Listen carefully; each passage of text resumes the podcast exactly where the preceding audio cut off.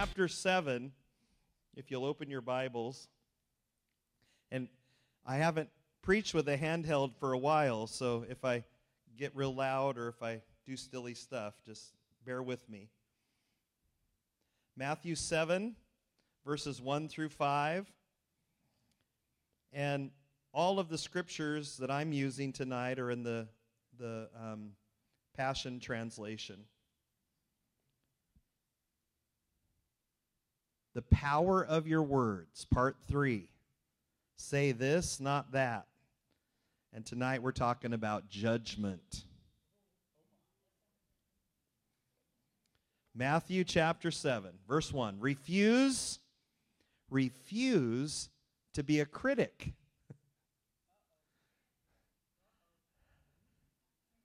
Isn't that good? I mean, I just got started. Refuse to be a critic.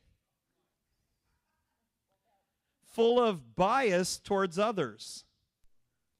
And you will not be judged.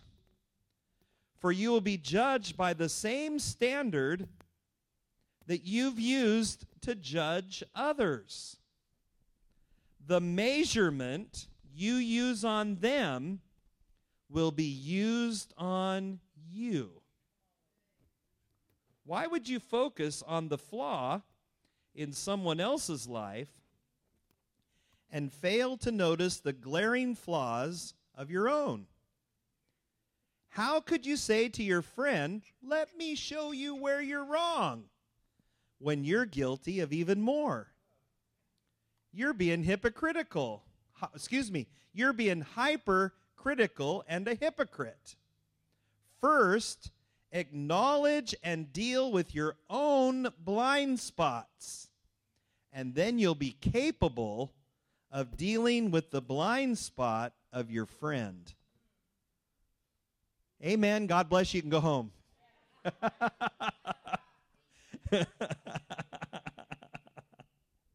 That's good stuff right there. And I think it's so good you know, I've been preaching out of the New King James um, since, um, wow. I, I, I mean, I'm getting old, y'all. Thank you, thank you, thank you. I'll keep saying it. a long time. Been preaching out of the New King James for a long time. And I have felt over the last several months that I needed to start bringing the Passion Translation as much as possible so that we hear things a little bit differently than we've been hearing them for so long, so that it can capture and take hold in us in a little bit different way. And Matthew 7, 1 through 5, woo, that was good. All right, definition of judging to express a bad opinion of someone's behavior, often because you think you are better than them. That's right out of the dictionary. Not me. I, didn't say that. The dictionary said that. To express a bad opinion of someone's behavior, often because you think you are better than them. And you know what? The scripture proves out that definition, doesn't it? A critic, full of bias towards others, focusing on the flaws in someone else's life. You see, the opposite of that is true humility. True humility is the only way to deal with what happens inside of you when you see others' faults. See, when you see someone else have a fault, it's easy to be a critic. It's easy to be biased and say something. But true humility says, that you've got to look at yourself. Jesus uses these words you're guilty of even more. So if I'm really looking at myself, then I see I'm guilty of even more than what I'm being so critical of or what I'm biased towards. And he uses those two words you're being hypercritical and you're being a hypocrite. Now, none of us want to be called that, right? I don't want you to say, Pastor Mike, you're hypercritical, or Pastor Mike, you're a hypocrite. Because I want to respond with my life in a way that's in true humility. where I actually look at my own self, and I, here it is I acknowledge and I deal with my own blindness, my own blind spots. We all have them. If you don't believe me, just go sit in your car and look in your mirrors. There's a place you can't see, even with those mirrors. And so you have to look in your blind spot, right? And we all have them. So as we move into this tonight on judgment, say this. I'm a little overwhelmed tonight.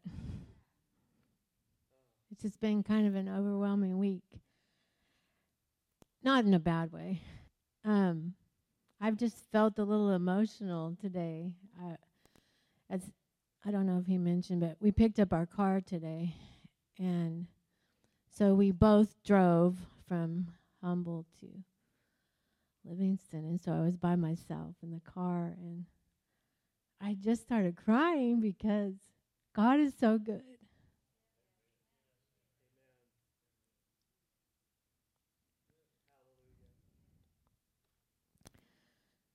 And as we talk about judgment, it can seem harsh. But understand that God instructs us not to judge because he wants to bless us. And so, if we say things that seem a little harsh, just remember that it's to bless. It's to bless. It's not meant to hurt, it's meant to bless. And if we can take hold of it, it'll change us and it'll change everyone in our lives. So, I want to focus in on Matthew 7 and verse 2. It says, For you'll be judged by the same standard that you've used to judge others. The measurement you use to judge them will be used on you. Many times when we judge people, we're doing it we're kind of we're judging ourselves like we judge others about areas in our own life we project it onto others so let's put on the glasses that we want others to wear when they look at us. Because we want mercy. We want love. And we want understanding. So let's look at others in that same way. Let's put those glasses, let's put the glasses of mercy on, the glasses of love, and the glasses of understanding. We all have things that we struggle with that, if seen by others, depending on their perspective and their experience, may be frowned upon. So we must look and speak through God's lens. Let's look at Matthew chapter 5, verses 4 and 5, and verses 7 and 9 in the words of Jesus. What delight comes to you when you wait upon the Lord, for you will find what you long for. What blessing comes to you when gentleness lives in you, for you will inherit the earth. How blessed you are when you demonstrate tender mercy for tender mercy will be demonstrated to you. What bliss you will experience when your heart is pure, for then your eyes will be opened to see more and more of God. How joyful you will, how joyful you are when you make peace, for then you will be recognized as a true child of God. In verse 4, it says, Delight comes after waiting or grieving. That's what it means there. Waiting can seem like grieving, though, right? I mean, wow. But when we let the time of waiting be fulfilled, we can see the wise and we have more understanding. We are full of gratefulness that we waited. And we find what we have longed for. Many times I get impatient, but when I wait, I'm like, oh, thank God I waited. Because then you can see that your hindsight is like, oh, thank you, God. Thank you, thank you, God. So wait for God to do His work. We don't need to stress our mind or our bodies because our bodies even get stressed out. Trying to judge others. It is delightful to wait for God. The comfort will come if you wait. When you want to say those things in judgment, just wait because God's doing something. If we will just be quiet. Verse 5 What blessing comes to you when gentleness lives in you, for you will inherit the earth. Gentleness here is meekness. To be strong, but willing to follow the Father's way. Jesus was strong. He had all the power that God had. But he lived his life on earth in submission to the Father. In the Aramaic, the word here is, and I'm just going to spell it, I'm not going to even try to say it M A K E E K H E H. Anyone here know that? the important thing to say here is that it implies being both gentle and flexible. We see this so evidenced in the life of Jesus. He was a strong leader that was gentle and flexible with those who were following him and sinners alike. When he was facing crucifixion, one of his followers cut off a soldier's ear. Remember that? It was Peter. Let's look at it. Luke 22 49 through 51. When the other disciples understood what was happening, they asked the Lord, Look, Lord, Shall we fight them with our swords? Just then, one of the disciples swung his sword at the high priest's servant and slashed off his right ear. Jesus stopped the incident from escalating either further by saying, Enough of this! Then he touched the right side of the injured man's head, and the ear grew back. He was healed. So Peter didn't even wait for Jesus to respond. He just wham, off with the ear. He acted out of his own human judgment and he became offended for what was happening to his friend Jesus. And he started swinging his sword or dagger, it said. And don't we do that sometimes? We hear our friends being talked about and we throw out words of daggers with precision and we become experts at with slicing words. So here we see that Jesus had been misjudged, yet he responded in gentleness even to his false accusers. Peter, in his haste and jumping to conclusion, cut off the soldier's ear. And Jesus is ready to heal his accuser and protect Peter for his wrongdoing because it was a crime. What Peter did was a crime. So Jesus was always looking for ways to be gentle and meek, from sinners to his followers, and we should do the same. Looking through the lens of gentleness and meekness, he stopped the crazy with authority, but brought healing. He didn't just stop the crazy and leave everyone wounded, like, you guys have been driving me nuts all week. This is my opportunity to put you in your place. And then just leave them there. Uh, I've been known to do that. Man, I'm glad to get that off my chest. No. He brought healing and instruction with gentleness. Verse 7 How blessed you are when you demonstrate tender mercy, for tender mercy will be demonstrated to you. To you. Mercy refers to being merciful to forgive from the innermost being. The root word for mercy here is womb. So, merciful forgiveness with passion. Give birth to forgiveness or mercy. Wow, painful.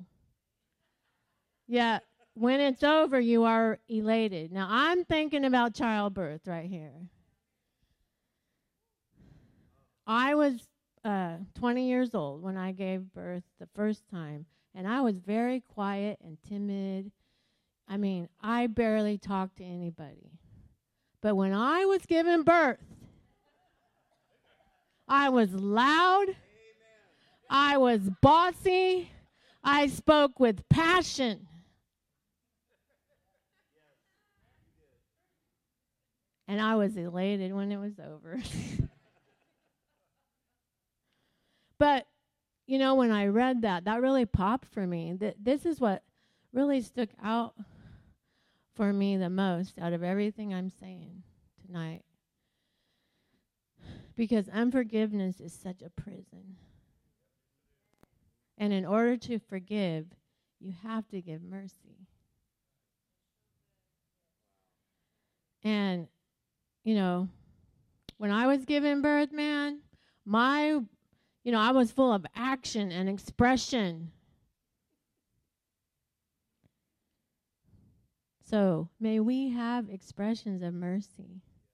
If we are going to be dramatic, let it be in mercy. If we're going to be extravagant, let it be in mercy.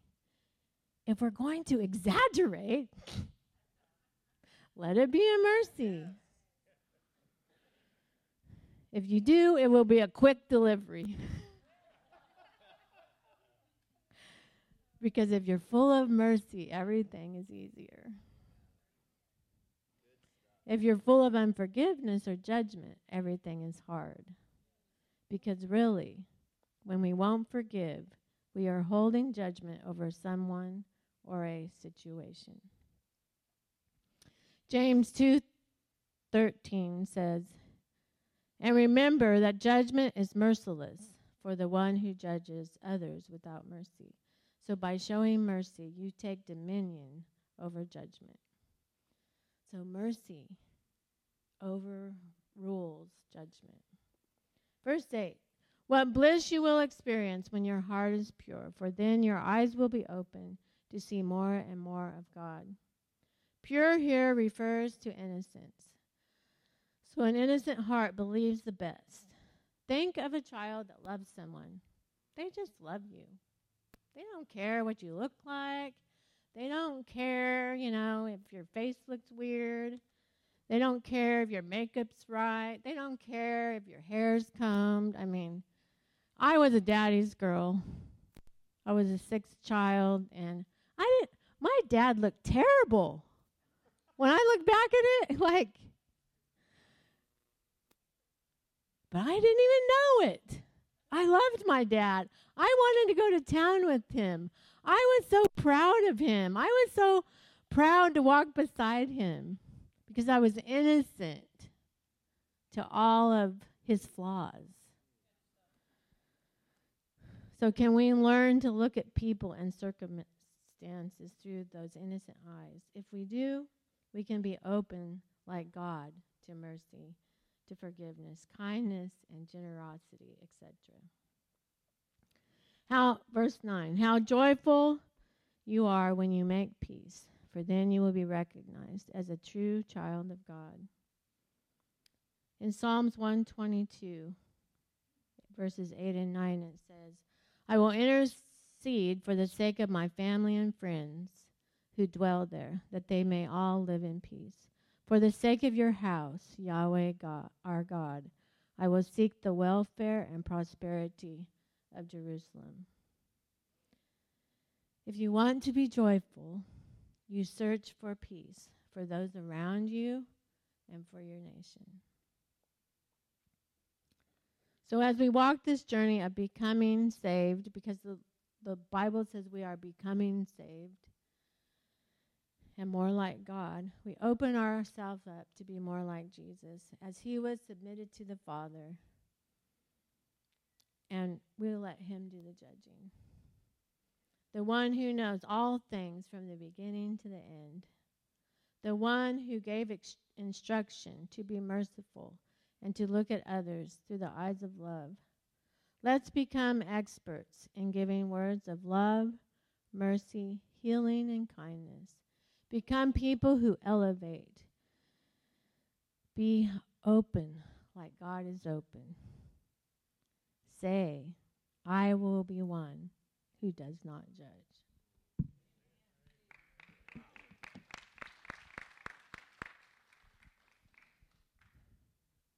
Wow.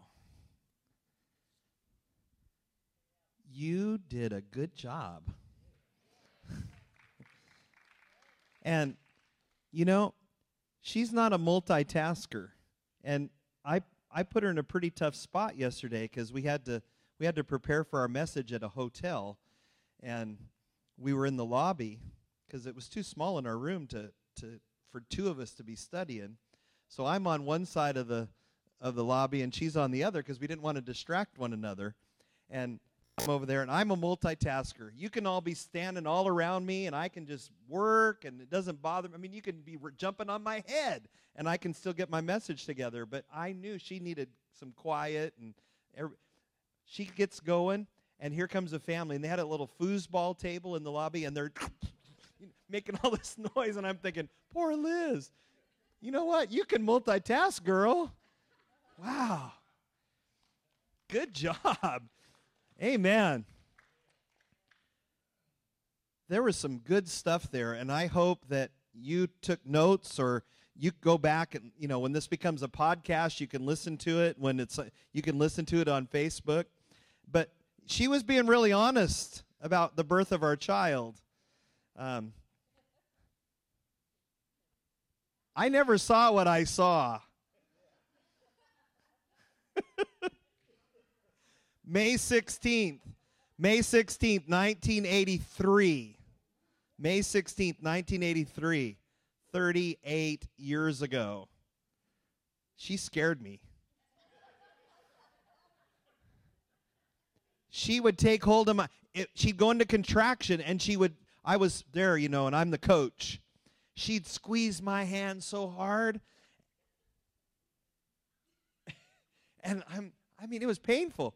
Remember to have mercy. I am. I Don't am. if you're going to exaggerate. I'm exaggerating on the mercy side.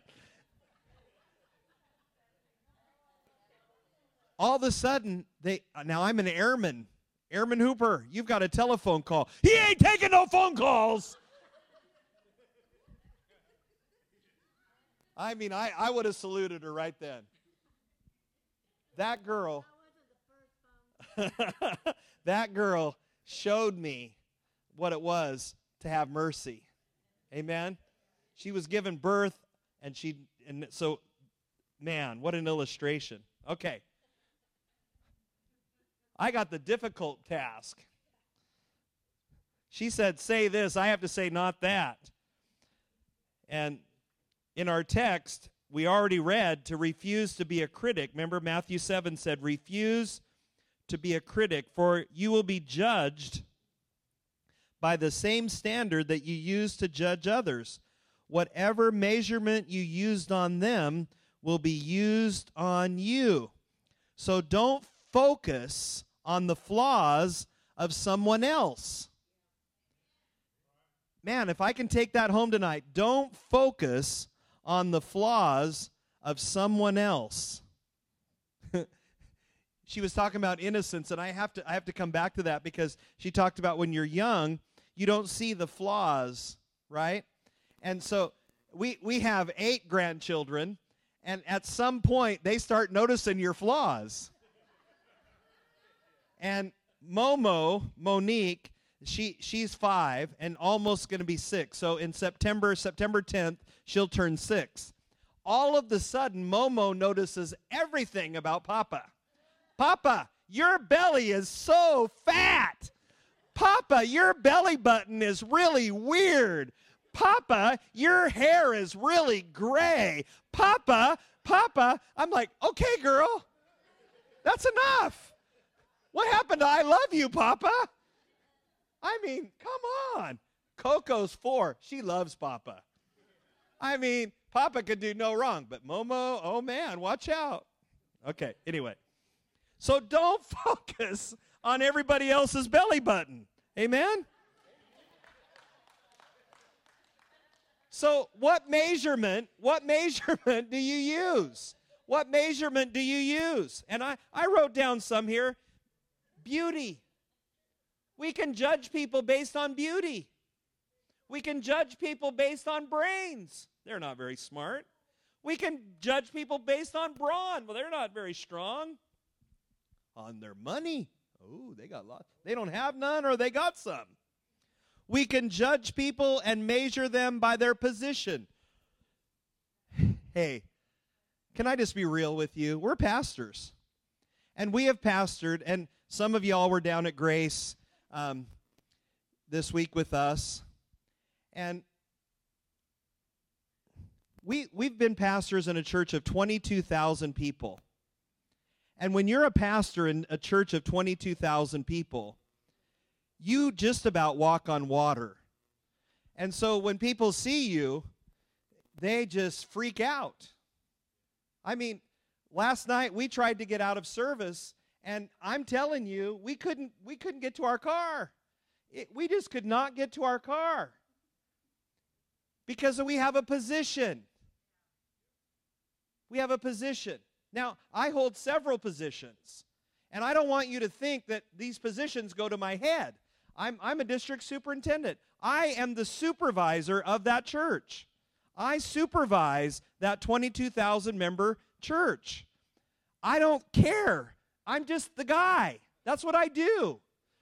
I, it doesn't make me anybody special. I'm not any more special than anyone else there except I have a position. Understand? So we don't judge people based on their position or their spirituality. So these are all things. So whatever the standard you used when you said something critical of someone else, now, here it is, you are judged by that same standard. And I'm going to kind of do a little backward thing here in history back just a few years, the church used to be so focused on what people were wearing that they ignored the blatant sins that were evident in the body of Christ, like fear. Thank God that some of these Christian musicians started writing songs about fear is a liar. Fear is not my friend. And, and that one girl wrote the song, I broke up with fear. Is that Francesca Ballestelli? However you say her name? Francesca, that's easier.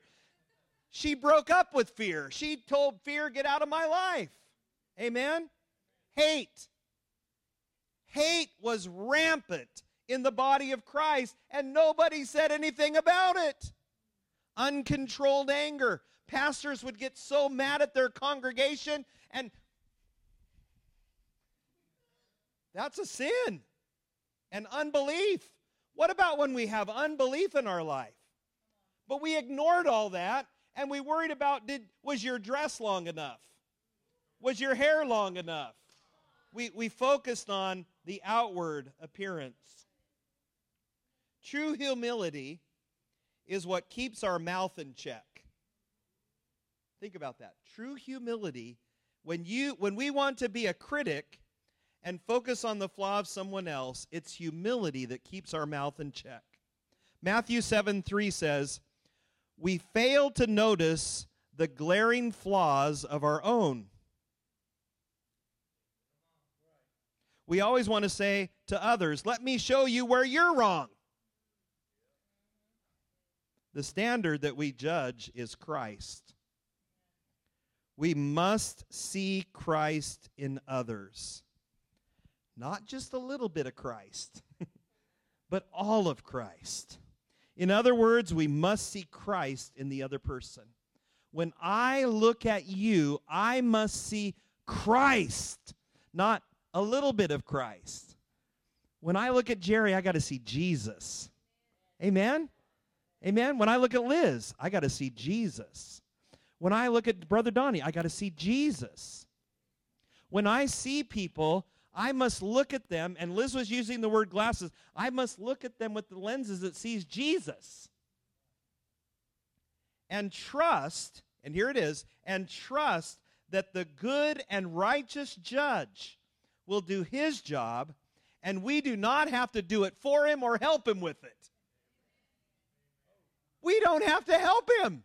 He can handle it. He's really good at it. So let me take you to Matthew 25. And I think I've got just enough time to, to finish this up.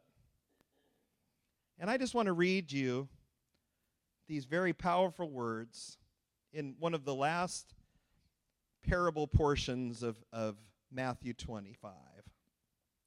Verse 31 When the Son of Man appears in his majestic glory, with all his angels by his side. He will take his seat on his throne of splendor, and all the nations will be gathered together before him. And like a shepherd who separates the sheep from the goats, there's where he takes care of this, he will separate all the people. The sheep will be put on his right side, and the goats on his left. Then the king will turn to those on his right and say, You have a special place in my Father's heart. Come and experience the full inheritance of the kingdom realm that has been destined for you from before the foundation of the world. For when you saw me hungry, you fed me. When you found me thirsty, you gave me drink. When I had no place to stay, you invited me in. And when I was poorly clothed, you covered me. When I was sick, you tenderly cared for me. And when I was in prison, you visited me. Listen to this very closely. Then the godly will answer. These are the believers. These are the ones that love Jesus right here. The godly will answer him, Lord, when did we see you hungry or thirsty? and give you food and something to drink? When did we see you with no place to stay and invite you in? When did we see you poorly clothed and cover you? When did we see you sick and tenderly care for you, or in prison and visit you? And the king will answer them Don't you know? When you cared for one of the least of these, my little ones, my true brothers and sisters, you demonstrated love for me. So good. Then, to those on the left, the king will say, Leave me. Don't want to hear those words. I never want to hear those words. For you are under the curse of eternal fire that has been destined for the devil and all his demons. For when you saw me hungry, you gave me no food. And when you saw me thirsty, you gave me no drink. I had no place to stay, and you refused to take me in as your guest. When you saw me poorly clothed, you closed your hearts and did not help, not clothe me. When you saw that I was sick, you did not lift a finger to help me. And when I was in prison, you never came to visit me. And then those on his left will say, Lord, when did we see you hungry or thirsty and not give you food and something to drink? When did we see you homeless or poorly clothed? When did we see you sick and not help you, or in prison and not visit you? Then he will answer them Don't you know? When you refused to help one of the least important among these little my little ones, my true brothers and sisters, you refused to help and honor me and they will depart from his presence into eternal punishment. But the godly and beloved sheep will enter into eternal bless. So don't say, Liz said, say this. I say, don't say, when did we see you hungry and thirsty? When did we see you homeless? When did we see you poorly clothed? When did we see you sick? When did we see you in prison? you refuse to help and honor me. That's what the scripture said. So when I look at Liz, I know that you know that Liz is my wife and we've been married almost 40 years. But for the illustration here for one moment, when I look at Liz, I must see Jesus. Whether she's my wife, my competitor, right? My mother in law. That, that was good. Love you, Mom. You see, no matter if, if Liz is the one that I saw this morning or yesterday morning outside of Target with their suitcase leaning against the wall, and they were the same person I saw the previous morning on our walk leaning against the wall at about 7 o'clock in the morning, and all they had was a suitcase, and I, I, I couldn't believe why would you be standing next to Target in the hot sun with a black suitcase two days in a row at exactly the same time unless you were homeless? No matter who Liz is, I must see Jesus. Do you get that? Because I must treat everyone, capital E, everyone, like Jesus, as Jesus. Everyone? Everyone. And I heard the best illustration about NFL and and this is the offense and this is the defense and we're the referees. And the referee never chooses sides. Right? So a real godly referee never chooses sides because as soon as you choose sides, you've missed the boat. Amen? All right. Got to finish. To close this out, Liz used this very phrase don't judge yourself either you must see yourself as Christ. Don't be so mean on yourself. See Jesus in you. Amen? When we slip into self judgment, then we are even more cruel to the others that we're judging. Because, as Liz said, you're projecting it onto other people. How you're judging yourself, now you're projecting it upon others. Don't say this I will never do that. Thank you for listening today. May you, as a son or daughter of the Father, know the true love of Jesus Christ and understand your true identity as a royal member of His family. If you live in Polk, San Jacinto, or Trinity County in Texas, consider joining us live at 8125 U.S. Highway 190 West in Livingston. We have services Sunday at 10 a.m., Wednesday at 6.30 p.m. Like us on Facebook, and if you would like to partner with us, check us out online at cotl.life.